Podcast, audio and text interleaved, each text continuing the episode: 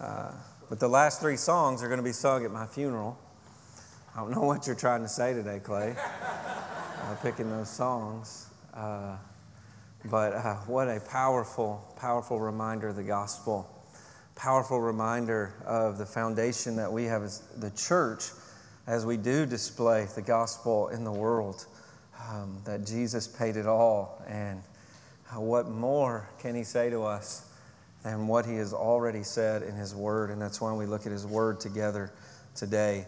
Um, before we do that, I would say as you came in, you uh, received a prayer guide for our uh, missionaries that are in Ica, Peru. Uh, we have three college students that are there. They're working with campus ministry uh, through Cru there in Ica, Peru. Uh, getting campus ministry started there. They're working with one of our churches that's a part of a church planning movement there. Uh, and this is just a guide throughout the summer to help you pray for them.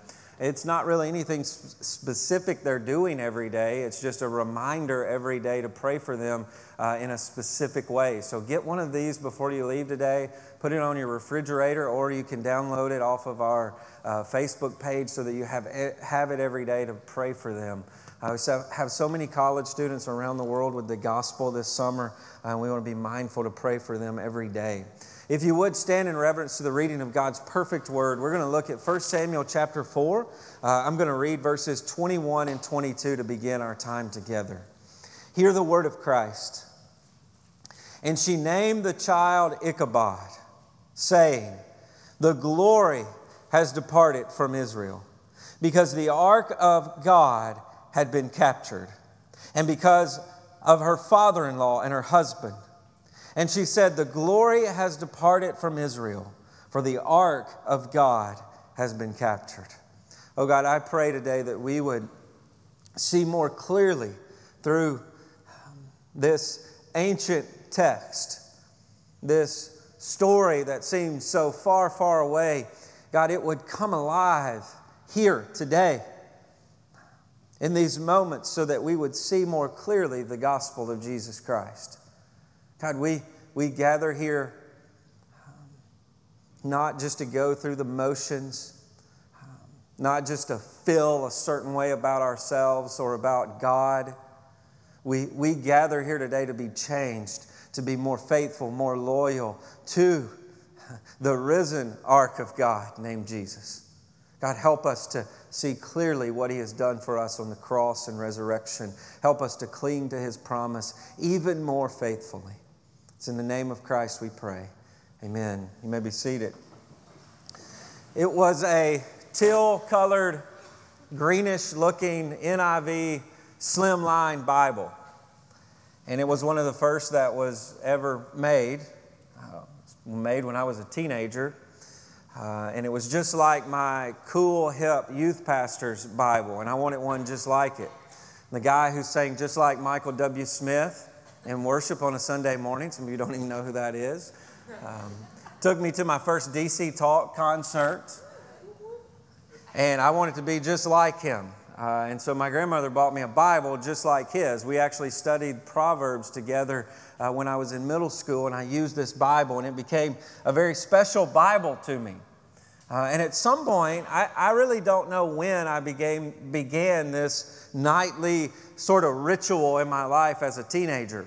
I would read my Bible before bed, and then I would take that Bible and I would put it under my pillow.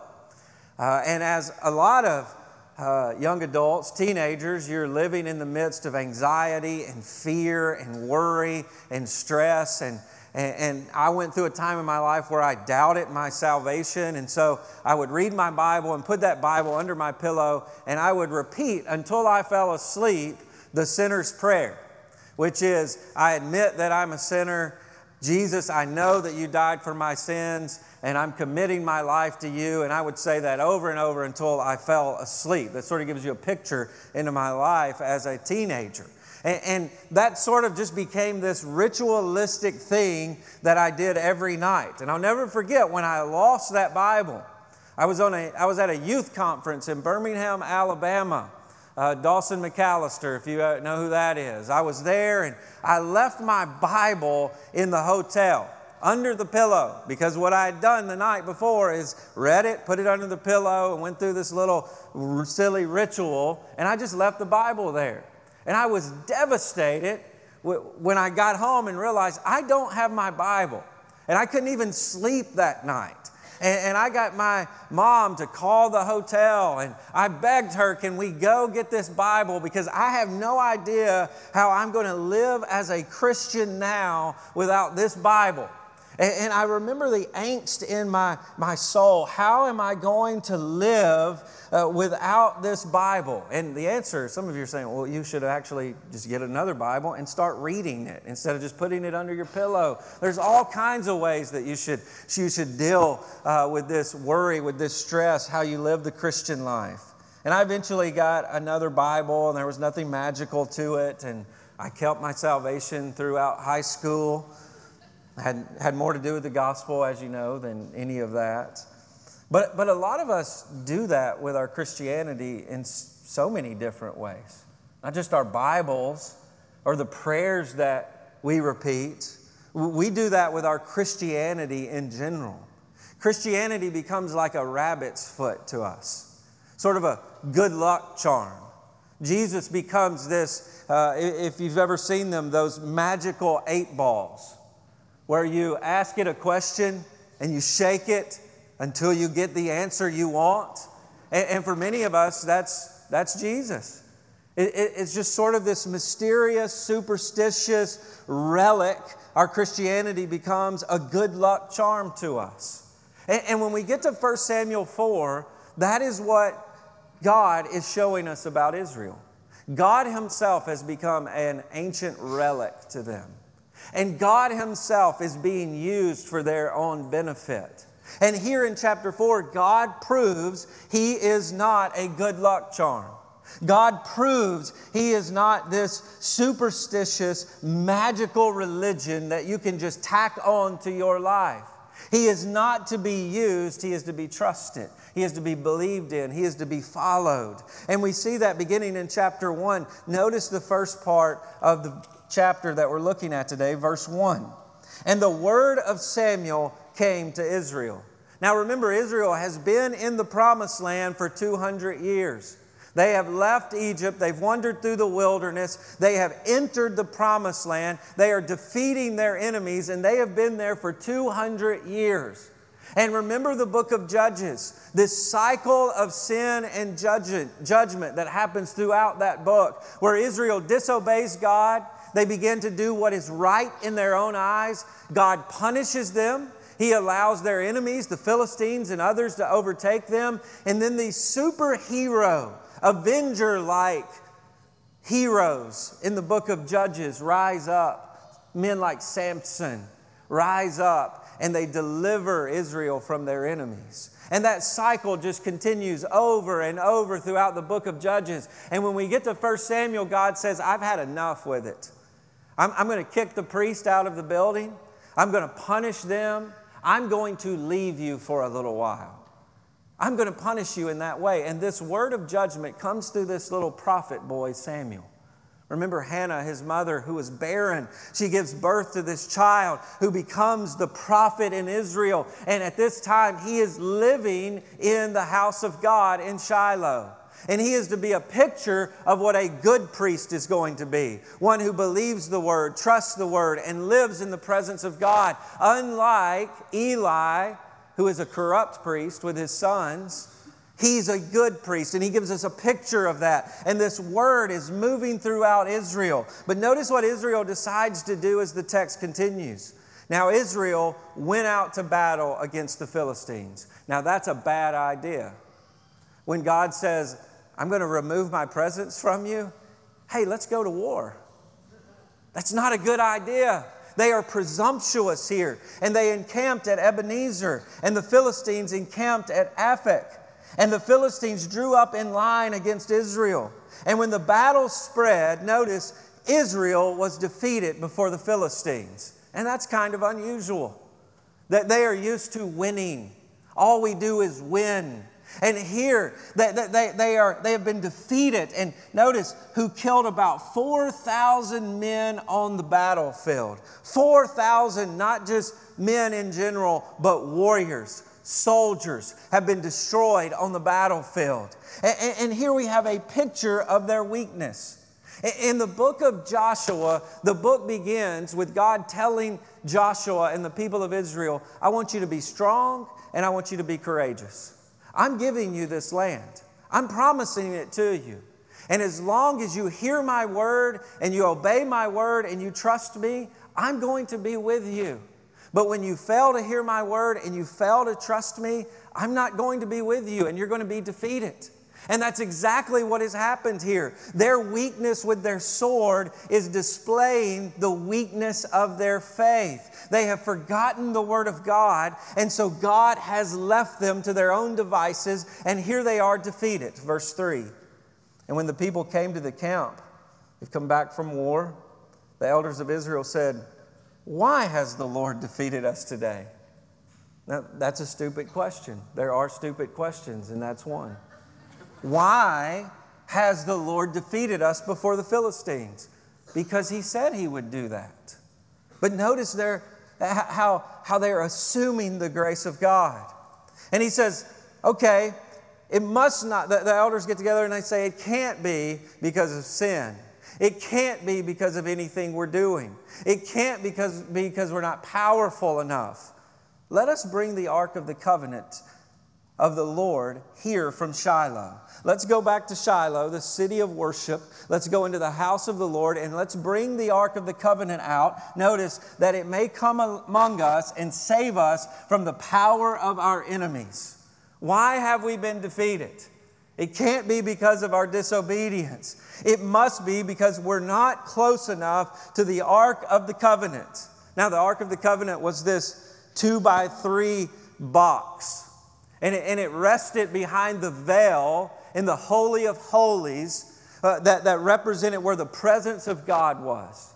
And inside this box was the Ten Commandments, which reminded them of God's law to them, which reminded them of God's word. Also in this box was manna, which reminded them of God's presence with them, provision with them in the wilderness. On top of this box were these angelic beings that, that were shaped. And, and on top of this box, when, when the offering, the, the atonement was made, blood was sprinkled on top of this box to remind them the law is in the box you violated the law, even though God provided manna for you. You've disobeyed Him, but because of this blood, you are forgiven of that. And God is with you. And so the Ark of the Covenant reminded them of God's presence with them. And they're thinking if we can just get this box out of the tent and we could just get this box here with us, we wouldn't be defeated. We would be able to win in battle. Now, think about the way they're thinking about God. First of all, they're questioning obvious consequences for their sins. They are so blind to their sin, they don't even see it. And, we do the same thing in our life.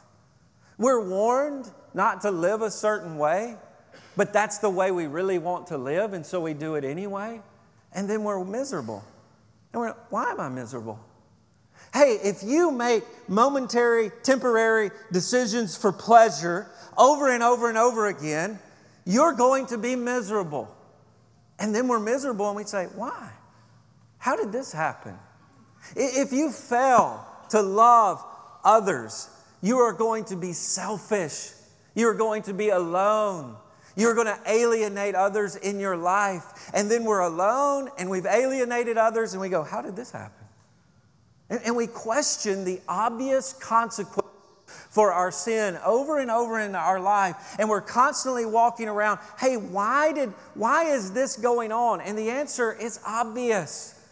It's because we don't hear and heed the word of god and we don't live according to the gospel. And, and, and, it should be no mystery why we are miserable. It should be no mystery why we don't feel the presence and power of god with us. But they think it's because the ark isn't close enough and they say, okay, let's go get it. Let's bring it close. And they're kind of this. When I was with my, I would go fishing with my granddad.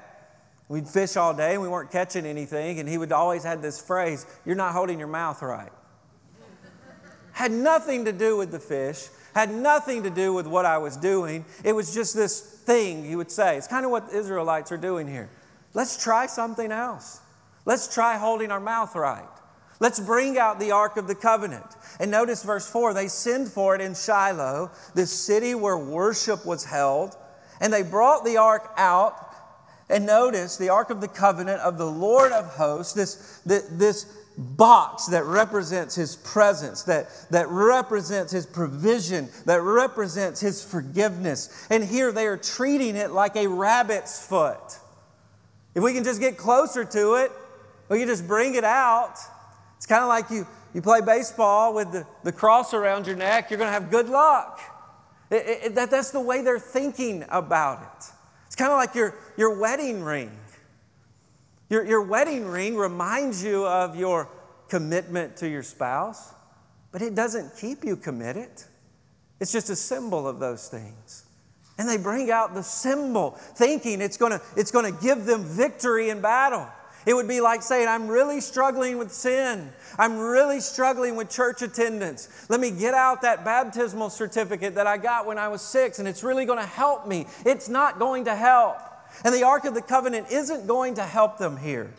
And notice the text continues.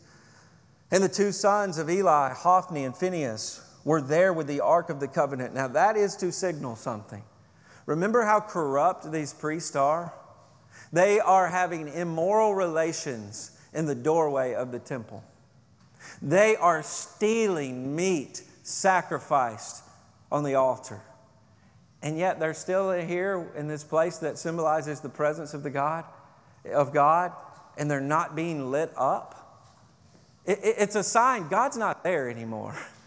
because they would not be able to live in this place if God's presence was still there. And notice verse 5 as soon as the ark of the Lord came into the camp, all of Israel gave a mighty shout so that the earth resounded. Now, what does that remind you of? They're pulling out all the stops. The Ark of the Covenant, hey, y'all, remember when we entered the promised land and we brought the ark out and the waters of the Jordan just parted for us and we walked across? Go get that ark. Go get that box because that's the problem. We need the box. Hey, and do you remember the story of Jericho? When we just marched around the city, and then what did we do? We all got together and we shouted, and the walls came down. Let's shout. Pull out all the stops, all of the little gimmicks. Let's pull it all out and then we can have victory. Let's get the box, and one, two, three, let's all shout, and all the Philistines are going to fall dead. That's not what happened because they're treating God like a rabbit's foot. They're treating Yahweh like a magic eight ball, and it doesn't work. And it's the same way some of us are treating God today. You're thinking, if I could just pray that prayer the right way, even go back to King James. Thee, thou. God's going to listen, heal me. He's going to take this sickness away if I just say it the right way. If I can just pray like somebody really spiritual, God's going to answer my prayer. If Clay would just pick the right music on Sunday, that's going to cause me to be closer to God. That's going to cause me to really feel spiritual. And, and we treat God like this superstitious gimmick in our life. If I could just quote the verse, if I could just write this verse over my bank account, I, I would have more money. If I can just memorize the verse and repeat it over and over, then it's going to make me a better husband. It's going to make my marriage easier, somehow mysteriously. And all of those things lack faith in a person. It's a gimmick we go through. It's this perfunctory, mechanical thing that we think is going to superstitiously bless our life. And many of us have come to Jesus and said, If I just repeat this prayer, then you have to save me. And that's the problem. If I just say the words right, God has to do something. And who's in control of that kind of religion? Who's in control in that kind of spirituality? If I do the right thing and I say it the right way and I go through the right motions, then God has to do something. You're in control. And God is proving here He's in control. He has promised this will happen. And all we see in this chapter is a work of His providence, is a work of His might, even the destruction of Israel. And notice verse 6 when the Philistines, they heard this noise of the shouting, and they said, What does this great shouting in the camp of the Hebrews mean? You know, the first time we went to battle, they were kind of mousy. And now they're rallying the troops. They've had a pep rally, and we've heard of their pep rallies. When they have this kind of thing, they destroy their enemies. We're about to be destroyed. They've heard of the Exodus. They've heard of Israel entering the promised land, wiping out the Canaanites before them. They've heard of destruction before. They've heard of the way they shout and the Lord provides for them. And notice, they hear something else. Rumor spreads back to the Philistines. They learn that the ark of the Lord had come to the camp, and they're like, oh no. They brought the box out. They put out all the stops. We are in trouble. Game over. Verse 7 The Philistines were afraid, for they said, A God has come into the camp. Notice how they refer to the ark. It is a God in and of itself. And notice they said, Woe to us, which is damned or cursed to us. Game over. We are about to be destroyed, for nothing like this has happened before. The, the ark and the shouting and we will be destroyed. Woe to us! Who can deliver us from the power of these mighty gods? They're even referring to the Israelites as these mighty gods empowered by these gimmicks. These are the gods who struck the Egyptians with every sort of plague in the wilderness. Now, who struck the Egyptians down? And who destroyed the Egyptians in the wilderness? Not gods, Yahweh. And he did it for these people who trusted him who he had promised. But here they see themselves up, up against these magical gods who are going to wipe them out. And notice, they fear the Lord more than the Israelites. They fear what's going to happen to them. They are taking this more seriously than the Israelites. Have you ever been in a situation like that as a Christian? Where your unbelieving friends are more enamored with the gospel than you are? Maybe you're, you're worried, you're anxious, you're frustrated, you're angry, and they look at you and thought, Man, don't you believe that your sins are forgiven? Don't you believe in a man raised from the dead? And don't you believe you're going to heaven when you die? So why are you so frivolous? Why are you, why are you that way? And here their enemies fear the Lord more than they do. And notice, they say, Take courage and be men. Now, that phrase is used of Israel throughout the story. Take courage and be men. Go fight, the Lord is with you. And now they're using their terminology, O Philistines, lest you become slaves to the Hebrews, as they have been to you. Be men and fight. So the Philistines fought, and we think something different is going to happen. They've got the box, they're shouting, but notice these words and Israel was defeated. And they fled, every man to his home. And there was a very great slaughter. Now, the word slaughter there is used of the Egyptians when God destroys them at the Red Sea. The Israelites have been destroyed and slaughtered and crushed by the Philistines. And notice the number increases. For 30,000 foot soldiers of Israel fell. They break out the gimmicks, and even more die the judgment is even more severe. God says, You're going to treat me that way? Imagine walking across a battlefield of 30,000 warriors destroyed. And God is saying, I will not be used. I'm not a gimmick. And notice, even more, the Ark of the Covenant was captured. And the two sons of Eli, Hophni and Phinehas, these corrupt priests, they died. There is this great slaughter, and now all that represents Israel has been taken from them. Now, when we read that at first glance, we begin to think Yahweh has been defeated. That's the way the Philistines would have thought. We defeated their gods, their gods, the, the ark, and, and, and the way that they go through their religion. We defeated their gods. They put on this religious display before us, and it didn't work. We're stronger than their gods. And when you read the story, you think Yahweh has lost. But who promised this would happen? Throughout the whole story, God is saying, I'm still in control. I'm still king. I'm still telling the story.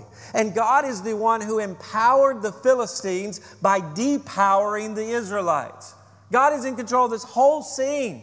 And He's the one who said He would do it. And there's a warning here for Christians, fake Christians, artificial Christians, those who call themselves by Christians by name who aren't really Christians. There's a warning here. God is willing to suffer shame for His name to prove you are fake. And we see that all the time. God's telling a long story that is bigger than any fake Christian's life. And the person who's just artificial Sunday morning going through the motions, treating God like a gimmick, it will be displayed. There's no power in that. And God's okay with that. For people to look at you and go, You're a hypocrite, you're a fraud. You're fa-. God's okay with that because He's telling a bigger story, just like He is with Israel. And if you will not allow your sin to be exposed and repented of, He will allow your sin to shame you one day. It will come out. And you will be proven a fraud, just as Israel is proven a fraud here. And notice verse 12 a man of Benjamin. Now, later we're going to hear about another Benjamite named Saul.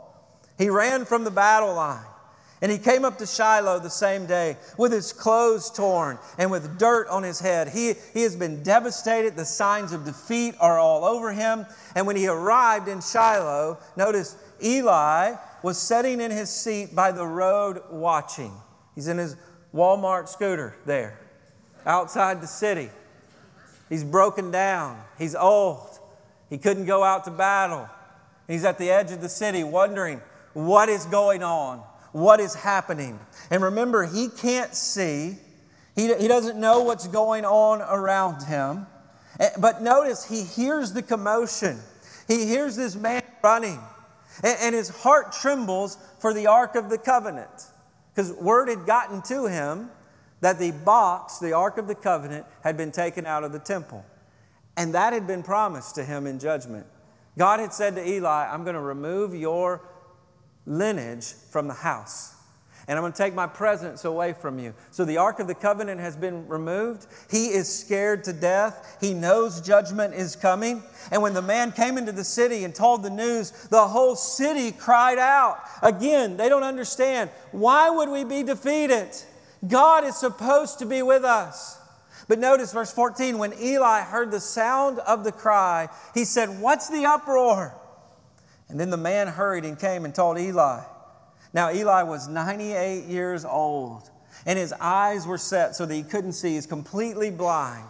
And the man said, Eli, I am he who has gone from the battle, and I fled the battle today. And he said, How did it go, my son?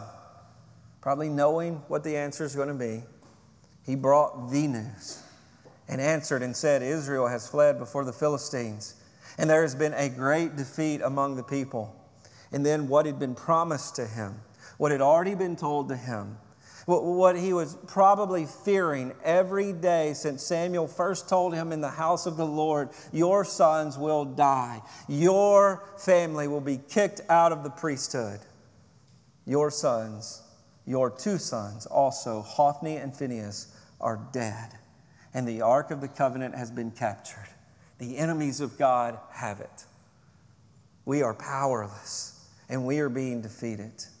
And it, notice this as soon as he mentioned the ark of God, Eli fell over backward from his seat by the side of the gate, and his neck was broken and he died. And notice why he died. It's very important. Notice, for the man was old and heavy. Now, that has nothing to do with his diet. That has everything to do with this was a man who allowed his sons to steal food from the altar of God, and he has grown fat and heavy on his own glory. He is a man who lived his life given over to his desires, what he wanted. He overlooked sin in the temple for his own glory, and now what has killed him? His own glory. in the form of his heaviness. He is heavy with his own glory, and it breaks his neck. After 40 years of ruling Israel, after 40 years of being the man, he was fake, he was plastic, he was living for himself. He, and here it is his glory that has crushed him. And that's the problem with treating Jesus like a magic eight ball. Just over and over Jesus, give me what I want.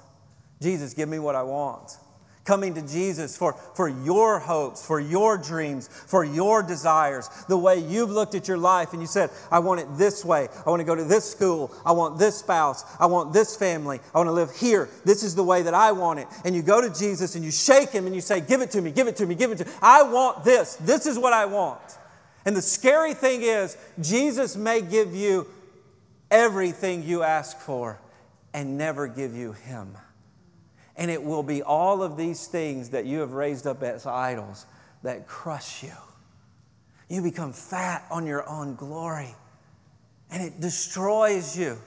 And it's the problem with coming to Jesus and only asking for what you want and only seeing life as your kingdom.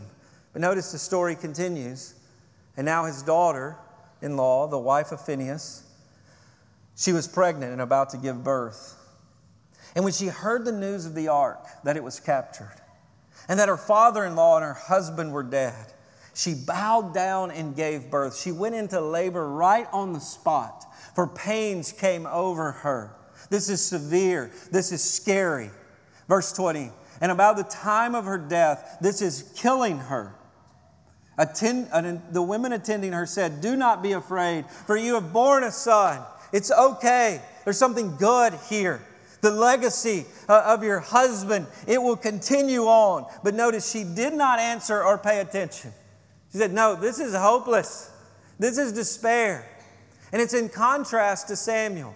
Samuel is a child of hope. And here she has a child of despair. This Samuel marks the beginning of God about to do something great. This child marks the end of what God is doing in judging his people. Notice, he says, Do not be afraid. And she didn't even pay attention. No, this is hopeless. Verse 21 she named the child Ichabod, saying, The glory has departed. It's what the word means. The glory is gone. The glory is no more. The glory of Israel is gone. And we would think, yeah, it's because the glory of the box has been captured. Notice, because the Ark of the Covenant has been captured, and because of the father in law and her husband. And she said, The glory has departed from Israel, for the Ark has been captured. Now, if God is just a relic, if God is just a rabbit foot, then that is why the glory departed, because the box is gone. But the real reason is why is the box gone? Because God had left the building a long time ago. And this was a nation powerless against their enemies because they failed to trust the Lord. They had forsook God and He has forsaken them to their enemies. And Eli is a picture of Israel here. They lived for themselves, they, they, they sought their own idols the way they wanted things. And that is what has killed them. That, their own glory has destroyed them. And now, what, what God is saying is, you can have your own glory, but my glory can't coexist with yours. And it's gone. And they, they have been defeated. And, and, and the glory of God is just a captured piece of furniture at this point. God had left the building a long time ago.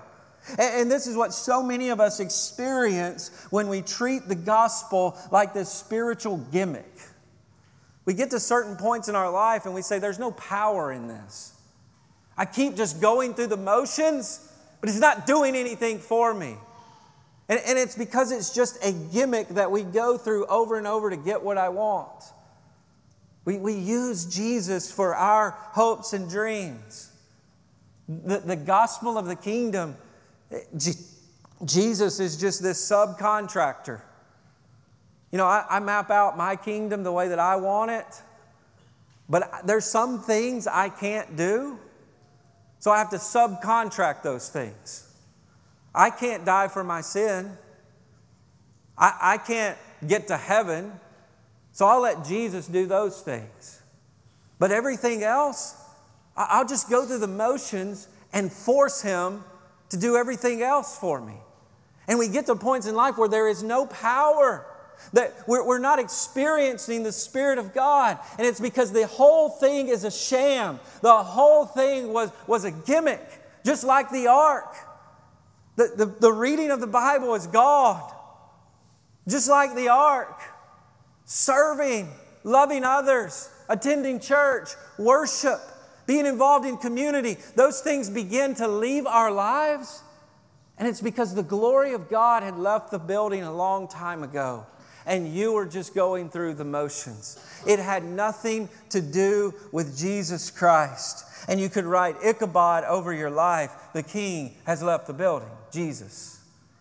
And it's one thing we have to be careful of as a church that this thing called Ashland isn't just a gimmick. Not just a gimmick. The warehouse church. They, they say and sing Jesus a certain way that's not like other people.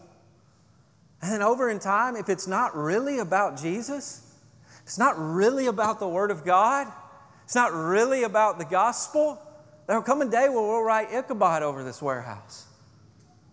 And we, we still may be a warehouse full of people going through the motions, but the glory of God's not present. Do you know how scary that is?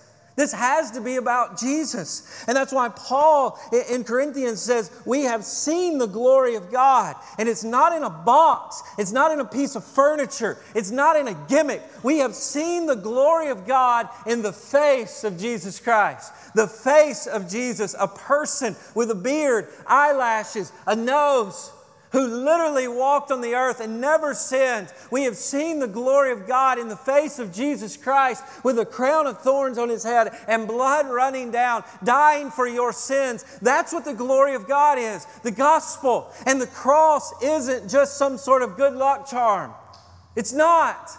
The cross is a place where you write Ichabod over your glory. You know how you keep this from being a gimmick, superstitious relic? Is you make it all about Jesus, the person of Jesus Christ. He's not a program, He's not a bullet point. He is a person. And He has given us His personal presence in the Spirit of God, and we live by it by walking with Him in His Word, living out His story. His story becomes our story. We live out the glory of God as His church in the world together by clinging to Jesus. And at the cross, we say, Here's my glory, Ichabod. Give me the glory of Christ. All I have, all my glory is sin. That's all I've got. I fall short of the glory of God with my glory. All my power, all my desires, all of my actions, my glory gives me hell. But His glory, perfection, righteousness, stapled to a cross that's His glory. And it gives me eternity. It gives me righteousness. And I'm going to cling to His glory. And this King I need who saves me is a King that I trust, follow, submit, and serve. And He's not a King that can be used. We've seen the glory of God in the face of Jesus Christ. And just like in the story, the glory leaves Shiloh to be defeated. The glory of God has left heaven to be defeated for you on the battlefield. Sin and death decimated him. And, and he screams out, My God, my God, why have you forsaken me? Just the same thing the Israelites screamed out. How could we be defeated? My God, my God, why would you? And that question makes sense because he's Jesus. But the answer is, he was forsaken so you would never have to be forsaken. Because at Golgotha, Jesus was named no glory. You will never hear Ichabod. You will never hear the glory has departed from your life. And that's a promise you can put under your pillow at night. Let's pray.